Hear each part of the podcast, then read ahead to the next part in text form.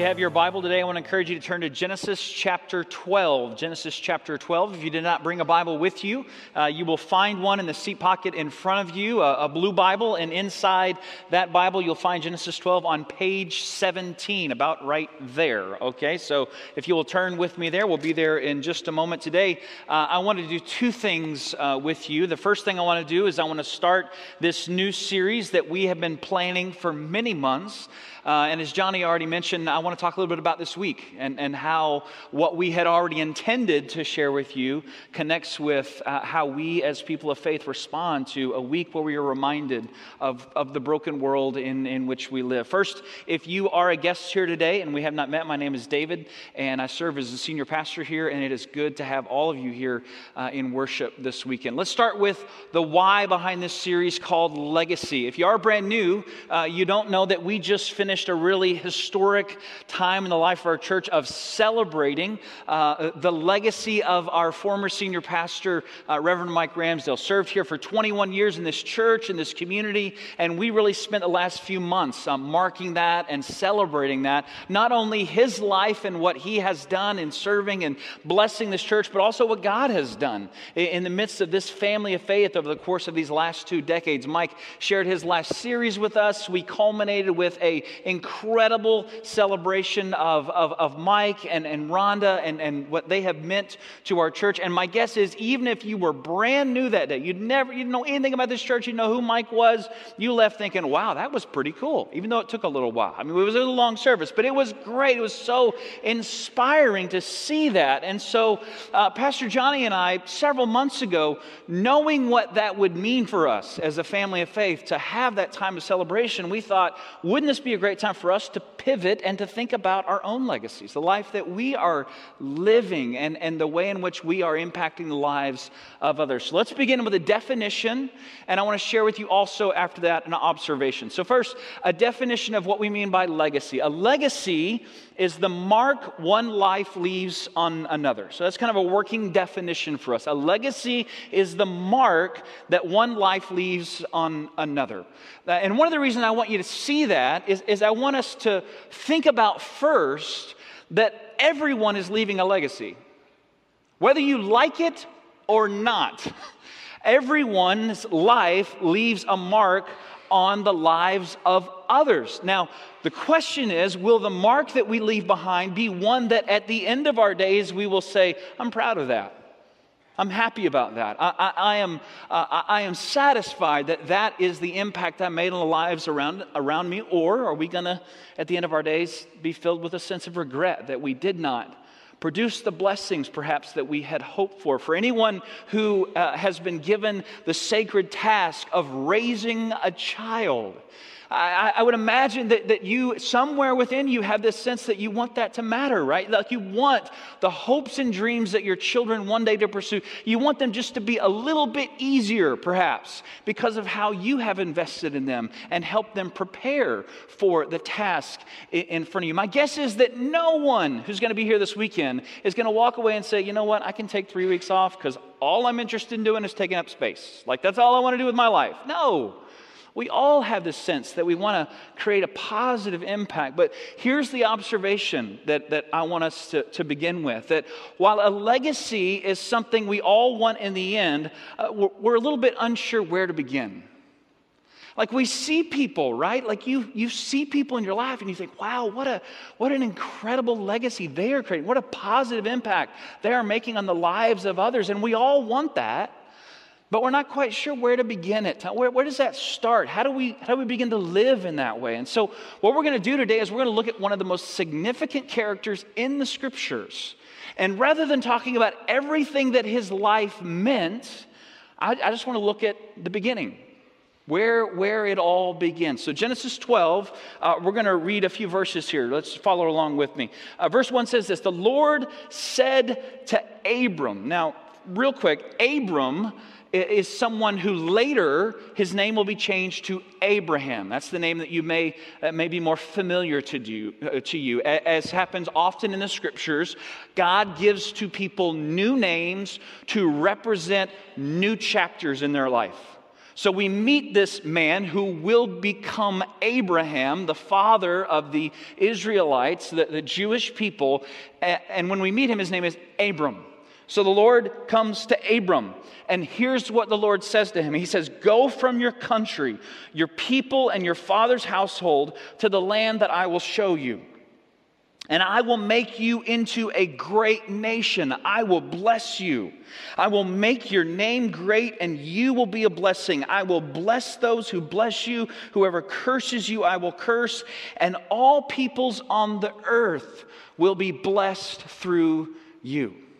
Now, in reading verse 2 and 3, you may have this sense like, wow, what an opportunity, you know, just Abram's wandering around, and God says, I want to make you into a great nation. I want to make your name great. I want to bless you. The people who bless you, they're going to receive blessing. I, I, I, want you to start something new, and all peoples of the world will be blessed through you. That's a pretty significant opportunity that is presented to Abraham. But let me just let me just take a quick poll. How many of you right now have children or youth who are growing up in your homes? How many of y'all have kids at home? Okay. Uh, how many of you have had kids at home? Okay, they've since gone on. Yet, okay, so we have some. Okay, first question is for those who have had children at home and they have left. Okay, so first for you, are you glad they're gone? Yeah, yeah. Okay, so, no, no, no. Okay, let's go back. Those of you who have kids right now, okay, uh, how, how many of you want them one day to, to leave the nest? Now, some, I, I see that. Some of you are hesitating.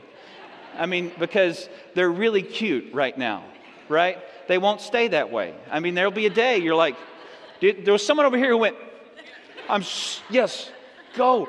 The, the, the goal for a, for a parent it, in, in, our mind, we want them to leave, right? We want them to go. We want them to pursue their, pursue their dreams. Some of you had the chance to meet uh, Pastor Jim's oldest son, a very accomplished young man. He's going to spend the next year teaching English in Madrid. And, and you know, we hear stories like that and we're like, wow, what a great young man. What, a, what an incredible opportunity for him. That is so, that's so cool. That's the world we live in today. That is not the world of Genesis 12. So, one of the things you have to understand is, is when God comes to Abram and he says, I want you to leave. I want you to go from your country. I want you to go from your people. I want to go from your father's household.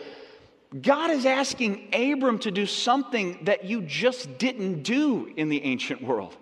It was dangerous, it was a scary thing.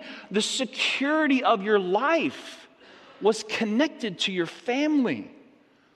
Children, you, you, didn't hope that one day they would leave the nest and go get another job. You hoped they would stay home and one day take care of you. That's, that's how life worked. And so when God comes to Abram, there's this incredible opportunity. There's also this incredible risk, this incredible danger. God says, I want to do something brand new in you. And in order to do that, you're going to have to leave everything behind. Everything. When, when, when it says leave your father's household, it's not only a reference to the physical dwelling in which Abram had been raised and lived, it's also leaving, it's leaving behind the traditions and the faith, uh, the pagan faith of his family, so that God could do something brand new. God is seeking to create a brand new people. But in order to do that, Abram has to leave everything behind. Well, so great opportunity, incredible risk. Let's look at what happens. Verse 4, three words. It says this So Abram went. Now, some of us may wonder, like, wow, that's like, how did he come to that decision? Was it like, pros, cons, I don't know. Give me a week, Lord. I'll get back to you, you know. I, we, we'd love to hear the explanation, but there isn't any. There is simply this decision. There's this decision that, that Abram makes in his life to go because God had told him to go. Now, here's what I want you to notice. Just, just look here at the, at, at the Bible, okay? Uh, again, if you're using the Blue Bible, you're on page 17 all right? You have 1,923 pages to go in the Blue Bible, okay? There's, there's a lot of story that is yet to be told, and yet, because of these three words that we find in Genesis 12:4, because of this decision that Abram makes, he begins a legacy, living a life that makes an impact on all the rest of these pages. We find the story of Abram and Abraham's faith here and all throughout the scope of the biblical narrative because of this decision, because he decided to go. So here's what I want you to wrap your head around today as we begin to think about legacies that our legacies begin and end at the, at the point of our personal decisions. Legacies begin and end at the point of our personal decisions. You are actually creating and continually recreating the legacy that you are living for others and will leave behind when you're gone with each and every personal decision that you make each and every day. And each and every day, you have an opportunity with a multitude of decisions to act in such a way where you increase the blessings that you are leaving behind, or act in such a way that perhaps you are leaving a mark behind that you will one day regret. Legacies begin and end at the point of our personal decisions, the way in which we engage the life that we live each and every day. This last week, we went to Half Price Books, our family did. That's, that's a family outing for us to go to Half Price Books, uh, take some books back. Uh, you know, hopefully, if we can get out of there for like three bucks, you know, that's the goal. Uh, and, and, we love to do this. All of our family loves to read. My wife loves to read. My daughter loves to read. She just finished all the Harry Potter books and all the Harry Potter movies. So we're looking for a next, you know, series for her. And my son started to read, which we're really excited about. And so we're looking for a new series for him. So we're looking around the children's book section. You know, what's some good books for, uh, for the 12 year old and the 7 year old, the, the daughter who's 12, the son who's, who's 7. And I was remembering the books that I used to love to read when I was a kid. How many of you, when you were a kid, uh, read Choose Your Own Adventure books? Anybody know? Uh, okay, the, so at 8:15, no one raised their hand. It was I was like, oh, okay, this is gonna this is gonna flop. So if you've never read these books, let me just explain a Choose Your Own Adventure book. So basically, the way the book is outlined is you begin by reading a few pages, five or six pages. And at the end of page six, whatever, you know, the, the first point in this is, you have a choice. At the bottom of the page, at the end of that section of the narrative, it says, okay, here's your choice, reader. You can either choose option A or you can choose option B. And if you choose option A, you go to this page. And if you choose option B, you go to this page. And so, as you read through the story, you got to pick the direction that the story would go. And I thought this was so fun, in part because you could read it again and again and you could make different choices. You could choose to go in different ways. And often, if you were familiar with this, if, if this was part of your life growing up, often you wanted to make a different choice because you were in the middle of a grand adventure. And all of a sudden, it came to an abrupt end because of the choice that you made. You could be like three minutes into the book and it's over. There's a snake. Do you go around or do you pick it up? You pick it up, you're dead. The story's over. well, I'm going to go back. I'm going to make a different choice because your life is just like that with one difference. You don't get to go back and change the choices that you make. Every choice, every decision that we make leads us down a different path. We write a different story. And unfortunately, we don't have the opportunity at times to go back and to change those choices to make different decisions at those critical moments in our life. And if life, oh, wouldn't it be great if life was always just a choice between what is wonderful and what is even better? Like, wouldn't that be great? You want cheesecake or Blue Bell ice cream? But life's not like that, is it? Life's not always a choice between what is good and even better. Life is not often a choice between incredible opportunities that are presented our way. Life is often a choice a choice that we have to make at that place where we find ourselves where, in a place where we never intended to be. We find ourselves having to respond to an unexpected curveball that life threw our way, where we find ourselves having to, having to choose and having to respond to a tragedy that we thought would never happen in our lives. And life sometimes, when these things happen, we are forced to choose. Even when we ourselves may think, I just want to hide. I don't want to deal with it. I don't want to make it go away. I, but life forces those decisions upon us.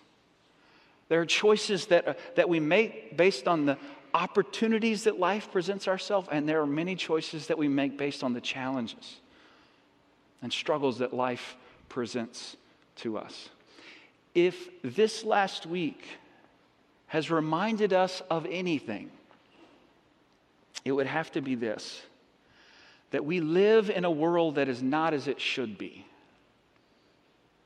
We live in a world that is not as it should be. And as people of faith, we can say that we live in a world that is not as God intended it to be as people who believe that God is a good, good father. Those words just came out of your mouth. Who believe that God created a world that God described as good, uh, as people who believe that the diversity of colors which God has used to add beauty to our world is a reflection of God's creativity and God's love. We must, as people of faith, say this world is not as it should be, when with those things we instead see difference. And the difference leads to division, and the division stirs within us fear. It is not the world as God has intended it to be. It is a world that is the result of God's creating. But the reality of our world is often defined by a world that we have made, that is the result of the decisions that we have made. The, co- the effects that are caused because we live in a world where we reap what we ourselves have sown and what others, by the decisions they have made, what else we is the result of those of those actions? We live in a world that is not as it should be. We together in the worldwide human family in which we have all been born, we're all a part of this one race. We have made a world where there is far too much anger and there is far too much hate and there is not enough, not nearly enough of that which prevents their cancer from spreading among us. And our most frequent response to this reality is to do as our ancestors have done since the beginning of time. Look at Genesis 3. Eve denied and Adam blamed. And our most frequent response is to deny our own responsibility and instead look to someone else to take the blame. It's what we do over and over and over again. We live in a world where we are far too quick to speak, we are far too slow to listen, and as a result, we lack empathy. We lack the compassion. We lack the understanding that might bring healing to this battered world. We don't take time to choose the best words. And instead, we settle for the first that come to our minds. And the magic of technology has now afforded us the opportunity to broadcast those at a whim because we're just so convinced the world is waiting to hear our opinion. And we end up adding more anger and more hatred to the already poisonous conversations that surrounds us every day. Over the last few days, I've had, I've had a few people tell me some things that I should tell you. Here's some things you need to say, Pastor. And yet, all I can think about are the many moments in my own life where I find myself pulling out my cell phone and I think, I got something I need to say. I got something that people need to hear. I got something important that, that I need to broadcast to the world. And I'll write it out. And then I'll look at it. And all I can see is my own self righteousness, my own desire to be right and say that someone else is wrong. Rather than a willingness to look at myself and to remember that I'm a part of the worldwide human family. And I cannot hide from the responsibility of the world in which we live. For we are all to blame. We are all to blame.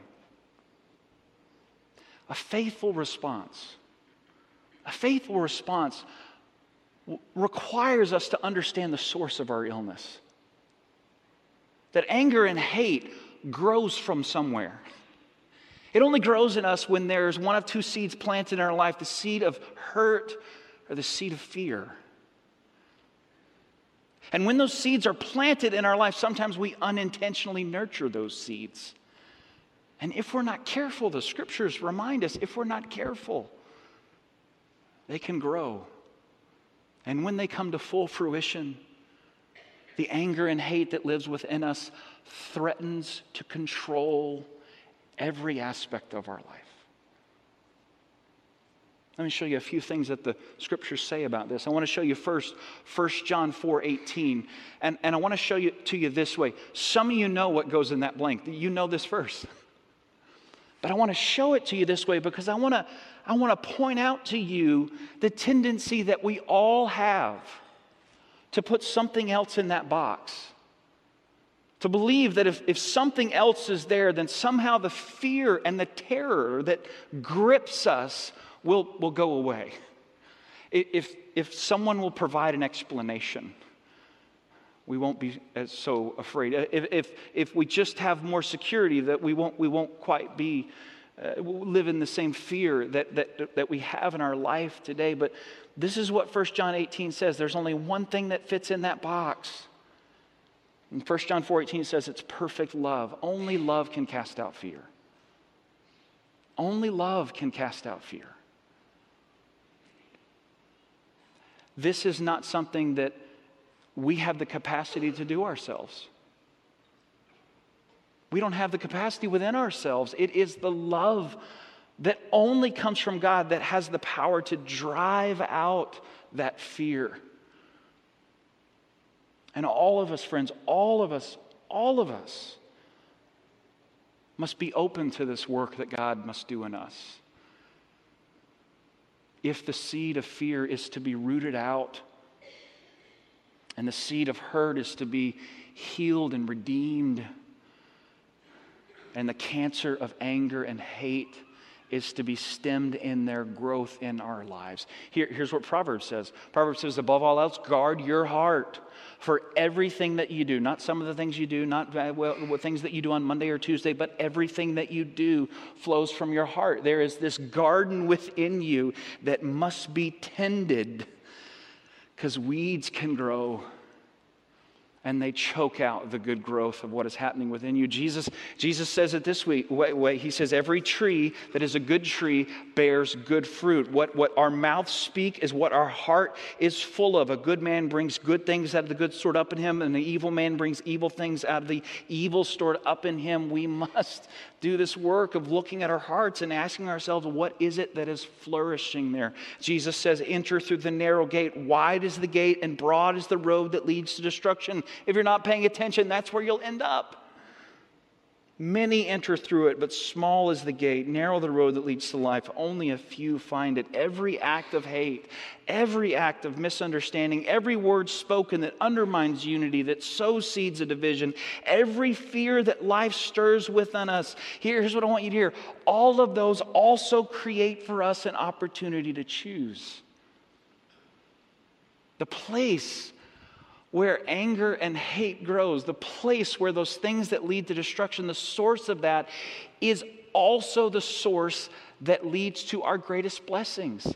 It's the choices that we make and how we choose to respond to the broken world in which we live. Jesus makes it clear that there are indeed, indeed, two paths. There is a way that leads to life, there is a way that leads to destruction. Legacies begin and end at the point of our personal decisions, and you and I get the chance to choose every single day. We get to choose. Friday night, we were at the Rangers game. Uh, someone in our church um, generously gave us tickets, uh, but I had to arrive a little bit late. We had a prayer service here uh, in our community. Uh, we gathered uh, at the uh, public safety building with city officials, our, our, police department, pastors from around our community. Many of you came out. It was a great, a, a, great healing gathering, a, a, wonderful time. So I showed up a little bit late. We had two cars up there in Arlington at the, at, at the ballpark. And so when we left, we, we we, decided to divide and conquer.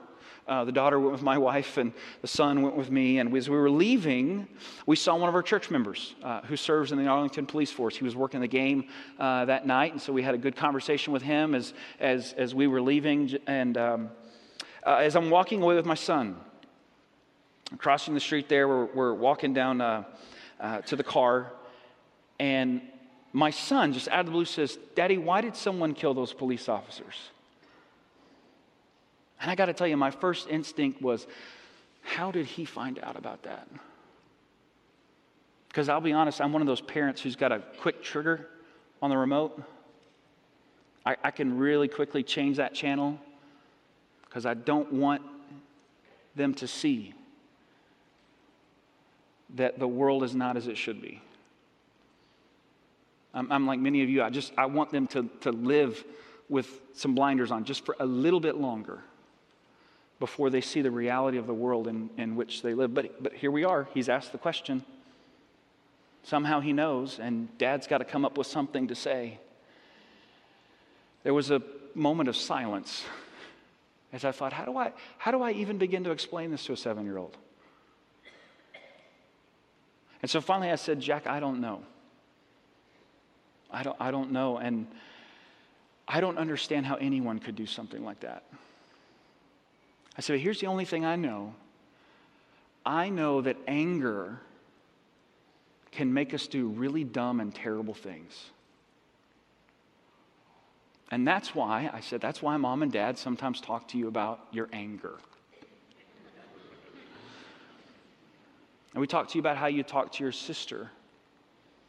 And we talk to you about how sometimes you talk to mom or dad when you don't get your way and you are angry. Because anger sometimes makes us do dumb and terrible things. And we kept walking, and I thought to myself, okay, this kid's, he's got ADD. He's going to change the subject. We're going to be fine, but he doesn't. That's what I'm hoping for. Like, let's talk about something else. Talk about Star Wars. But no, he doesn't. He just, he just walks in silence with his dad, holding my hand. And so I said, son, have you noticed that dad doesn't often get angry? And luckily he said yes. I was pleased to, to hear that. He said, Yeah, I've, I've, I've noticed that. And I said, Do you know why? He said, No, why? And I said, Because I love you. And I love your sister and I love your mother. And I don't ever want anger to make me say or do something dumb that would lead you or your sister or your mom to doubt how much I love you. That's why daddy doesn't get angry. How do we, as people of faith, respond to a broken world? We remember that we are called to be peacemakers. And we remember that peace always begins with us. Peace is our responsibility. It never begins by pointing the finger at somebody else. It always begins with looking inside ourselves and asking the question Have we tended to the garden of our own heart? Are we acting in step with the Spirit who gives life and does not bring about destruction? Are the words that we speak to one another the words that are in step with the Spirit that seeks to bring life and healing and restoration? Or are they just our words and our opinions? We act in step with the Spirit that seeks to bring life, not the Spirit that instead sows seeds of destruction and death. We do the hard work of looking inside of ourselves and prayerfully asking the Spirit to guide us to be the bearers of God's image in a world that longs to see that there is, in fact, something good and that God has planted it in the heart of all humanity. On Friday, when we opened our church for prayer, I offered to people the prayer of St. Francis. I have found in my own life that when I don't know what to pray, Often the prayers of the saints who have gone before us remind me how I should pray. And so today, I would like to invite you to simply close your eyes and in a moment of prayer, just to listen to these words as we ask God to help us to be people of peace in a broken world. Let us pray.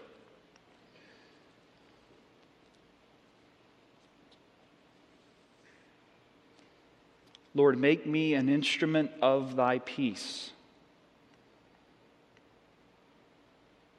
Where there is hatred, Lord, let me sow love. Where there is injury, Lord, help me to in turn sow pardon. Where there is doubt, help me to plant seeds of faith. Where there is despair, Lord, help me to bring hope. Where there is darkness, Lord, by your grace, enable us to bring light. Where there is sadness, Lord, help us to be people of joy. Lord, grant that we may not so much seek to be consoled as to console others, to be understood as to understand, to be loved as to share love and embody love. For it is in giving that we receive, it is in pardoning that we are pardoned, it is in dying to self that we are born to eternal life. Remind us today, God, that all of us, all of us have a choice. A choice to stay on the narrow path that leads to life, a choice to, a choice to instead wander onto the path that, that would lead to destruction. Help us, God, to, to tend to the weeds that, that would choke out the growth of your grace in our life. Help us, Lord Help us, Lord, to be in line with your Spirit.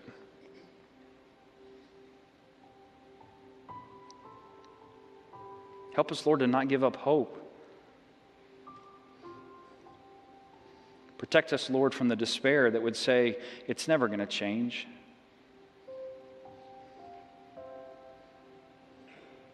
Help us, Lord, to, to not settle to take a side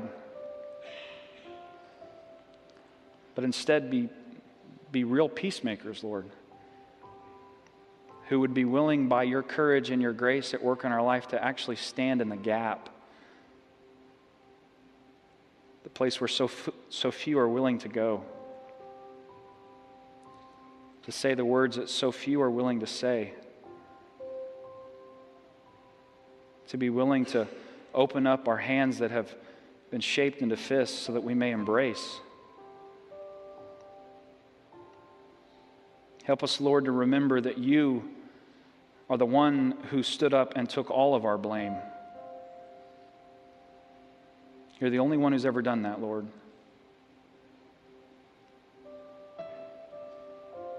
And you endured our violence. You endured our rejection.